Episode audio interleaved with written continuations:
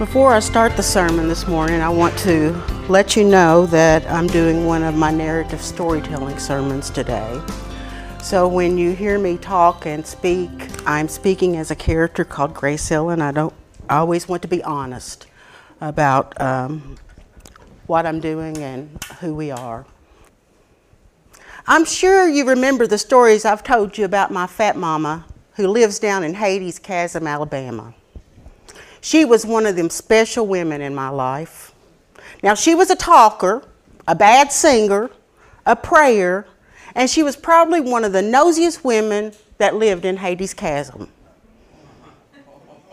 She was always running around like a chicken with her head cut off, but she got more done than any woman I've ever seen.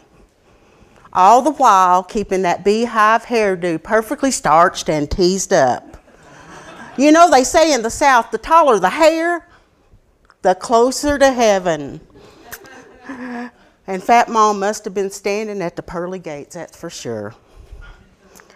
Her house was always spotless and always had the smell of something delicious cooking on her big old kitchen stove. Now, I don't think I ever told you, but Fat Mama had a twin sister, Mary Sue. Now, they were not identical twins, that is for sure. Fat Mama was a bigger lady. She called herself Big Boned. And Mary Sue, she looked a little like Olive Oyl from the cartoon uh, Popeye. Mary Sue kept her hair real short in a cute little bob. Now, Fat Mama wasn't too fond of women with short hair. Now, she never told Mary Sue that, but she'd whisper it to anybody else that would listen. Mary Sue and Fat Mama was as different as night and day. Fat Mama wore her moo moo house coat pretty much all the time and her slip on white Keds, except for on church days. Now, Mary Sue had never married, but she was more of an adventurer. She wore pantsuits and high heel shoes and worked in an office down in Atlanta where she lived. Fat Mama's house was decorated in a more of a vintage yard style style. Mary Sue had a decorator that did her house. Mary Sue had a roommate named Karen. They'd been sharing a house since right after college. Sometimes Karen would visit when Mary Sue came, but for the most part, Mary Sue would come alone. You see, I could always see whispers when Karen came, and it took me a while to figure out that Karen and Mary Sue were more than friends. Now, I can tell you this fat mama didn't approve of that. I could tell it in her body every time Karen came to her house. Took me a while to figure all that out, though. One summer when I had just turned 16, Mama let me drive down to Fat Mama and Fat Daddy's for the annual homecoming dinner at Fat Mama's Country Church. Now, if you've never been to a church homecoming, you surely have missed something special, right, Pastor Kenny? It was a day filled with singing and praising God, and preachers would jump and shout and spit as they called on the Holy Ghost to get in their bones. All the women in Hades Chasm would spend all day the day before cooking up their very best dishes. You see, they had to try to outdo each other. See, cooking in that little town was just one of the few ways women got some acknowledgement, got noticed. There would be church casseroles and peach cobblers and pies and fried chicken and baked ham and barbecue and everything else in between. That right there was my favorite part of the homecoming. The dinner was held on the church lawn under a big white tent. Now, the beehive hairdos were stacked to the roof, and people were dressed in their Sunday best, and even the people that had moved away from Hades Chasm would return just for homecoming day. The Sunday of homecoming, Fat Mama was in the kitchen cooking and running around with sweat dripping everywhere. Meanwhile, I sat on the porch having coffee with Mary Sue. Mary Sue was quiet, but when she talked, when she talked, she had something to say. She wasn't real domesticated, and she had no interest in the things that women in Hades Chasm like to do. She and I both sat there in the breeze overlooking the beauty, looking at the world that God created, drinking our coffee, and enjoying a moment of silence. Now, we could hear Fat Mama banging stuff in the kitchen. Because, you know, what we were doing, sitting out there doing nothing, was not what she liked us to do. Finally, Mary Sue, Aunt Mary Sue, and I left for church a little early. Fat Daddy was going to drop Fat Mama off when the cakes cooled because she didn't want her icing running. When I got to church, I sat out back with the friends I'd made in Hades Chasm over the years. We were talking and laughing and trying to get caught up on stuff before church started. What we were really doing was eyeing all the stuff that's putting out under the tent. See, the women of the church were standing around fanning everything, trying to keep the flies from landing on all the stuff while our mouths were watering as we plotted how we could sneak out of worship just a few minutes early so we could get in the line first before all the good stuff was gone.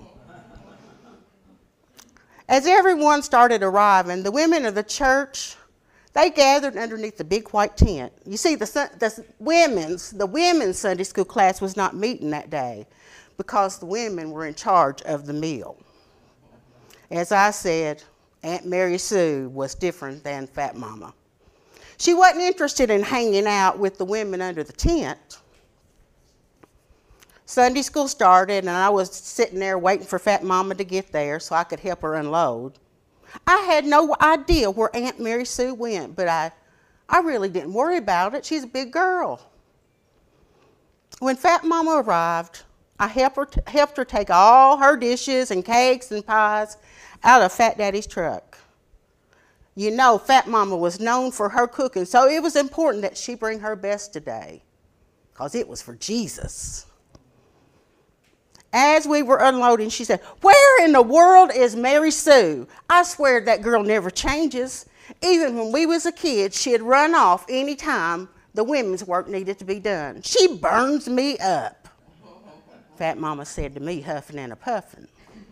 Fat Mama told me to see if I could find, find her and find out where in the tarnation she was.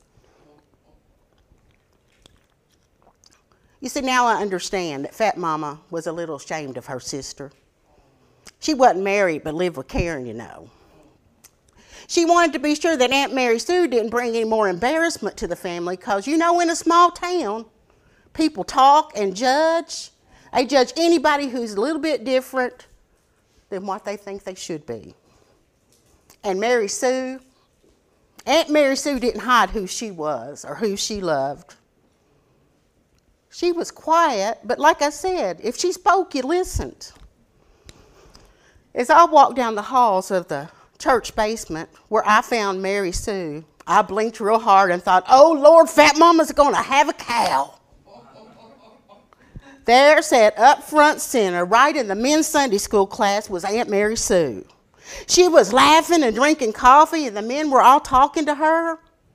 The teacher that was visiting was talking about the Good Samaritan and how people on the road to church walked right past that man. As I went to grab hold of Aunt Mary Sue to tell her Fat Mom was a steaming because she wasn't helping under the tent, that teacher kept on a talking. I whispered that Fat Mama was a looking for her, but Mary Sue said, I need to hear this little bit first. Lord, Fat Mama was madder than a wet hen. But see, she had to stay calm in front of all her church folk. She is mad about her going to that men's Sunday school class, I can tell you. That just wasn't acceptable down there in Hades Chasm. When we all entered the worship space that day to worship, I glanced out the window. I could see Aunt Mary Sue walking around the creek that ran down the back of the church. I couldn't help but watching her and hoping that Fat Mama didn't see her. She found her a big old rock and sat with her eyes looking up to the treetops. And I suspect she was a praying. And every once in a while, I could tell she was shedding a little tear, but you know, Aunt Mary Sue didn't seem sad. I thought, well, maybe that's how she had church with God. You know, we're all different. Fat Mama, she's up there a singing and a raising her hand and shouting. And there sat Mary Sue silent looking up, admiring the wonder of God's world. Well, eventually Aunt Mary Sue snuck back in the back door. And eventually we all wound up sitting underneath that tent at the same table as that preacher.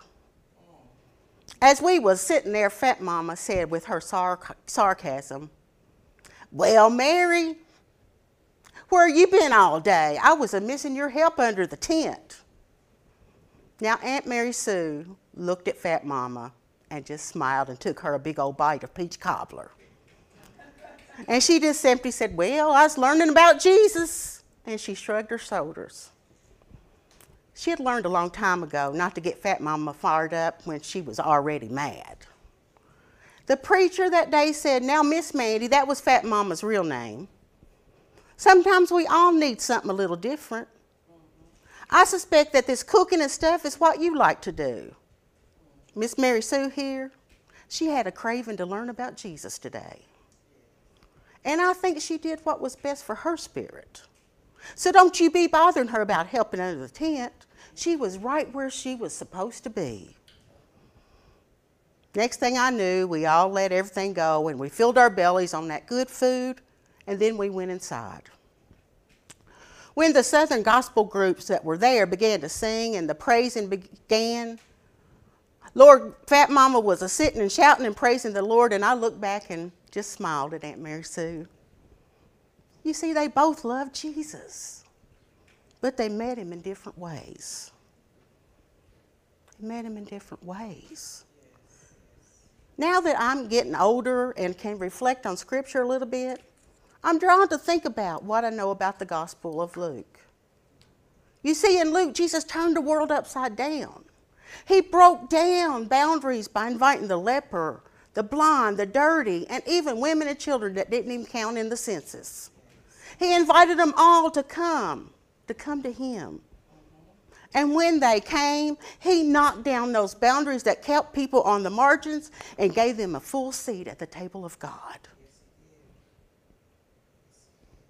thinking back on Fat Mama and Mary Sue, I can see that Jesus was working with both of them.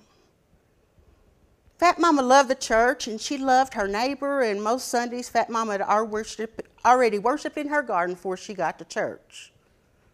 When that lawyer in Luke chapter 10 asked Jesus, Who's my neighbor?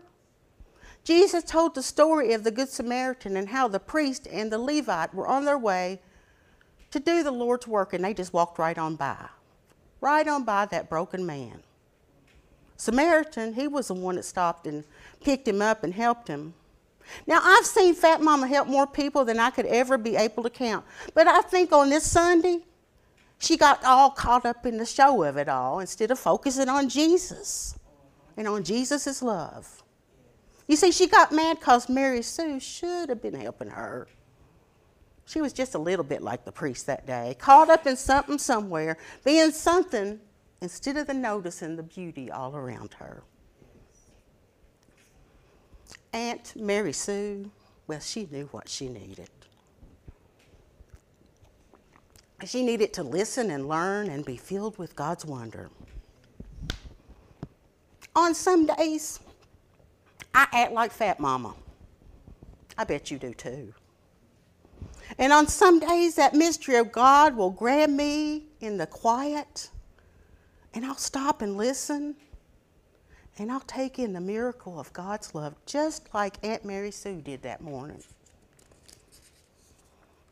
Truth of the matter is, you see, loving God, loving your neighbor, loving self, it leads us to wholeness and well being. It balances us out somehow in our faith when we let it. This God love in us, it heals, it sees, it touches, it validates, it wakes us up. You know, I sure am thankful because Fat Mama taught me about the doing side of God.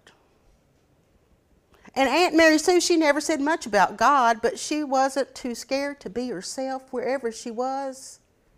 And she taught me about the being still part of God, about listening to that little bitty whisper that comes when the trees sway and when the brook bubbles by.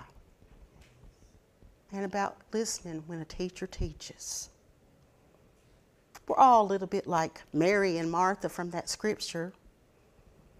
We're a whole lot like Fat Mama and Aunt Mary Sue. Today, I'm just thankful for what I learned about God's love by watching all of them. But you know something? There was something special about Aunt Mary Sue. And there was something special about Mary in that scripture that teaches us all God is right here.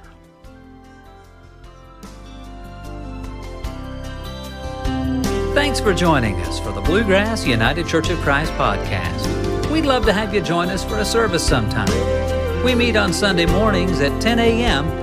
at 500 Don Anna Drive in Lexington, Kentucky. You can find us online at bluegrasschurch.org.